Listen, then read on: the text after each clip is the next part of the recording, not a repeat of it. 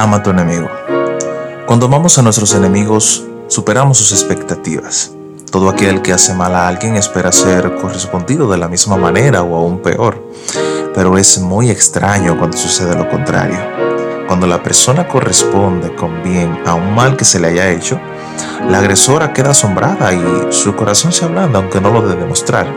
Ese es el poder de la bondad de un hijo de Dios. Quiere decir que seamos masoquistas, sino que en vez de responder de la misma manera, actuamos de una forma mucho más elevada que causa gran impacto en la persona que lo recibe. Veamos cómo Dios sigue siendo bueno con todos. Él mismo dice en Mateo 5:45 que hace llover sobre justos e injustos y hace que salga el sol para buenos y malos.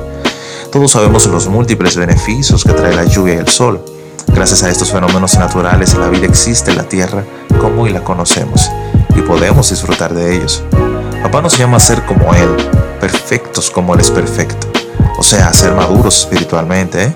No ser como niños que responden igual a los berrinches y malcriadezas de otros, sino que con toda altura respondamos de manera madura a quien nos hace daño, enseñándoles que preferimos cortar con la cadena del mal, haciendo el bien sin importar a quién.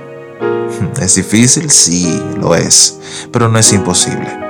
Dios es bueno y cuando Él nos manda hacer algo es porque nos dio la capacidad y nos respaldará en lo que necesitemos. Mateo 5, 38 al 48. Léelo. Dios te bendiga.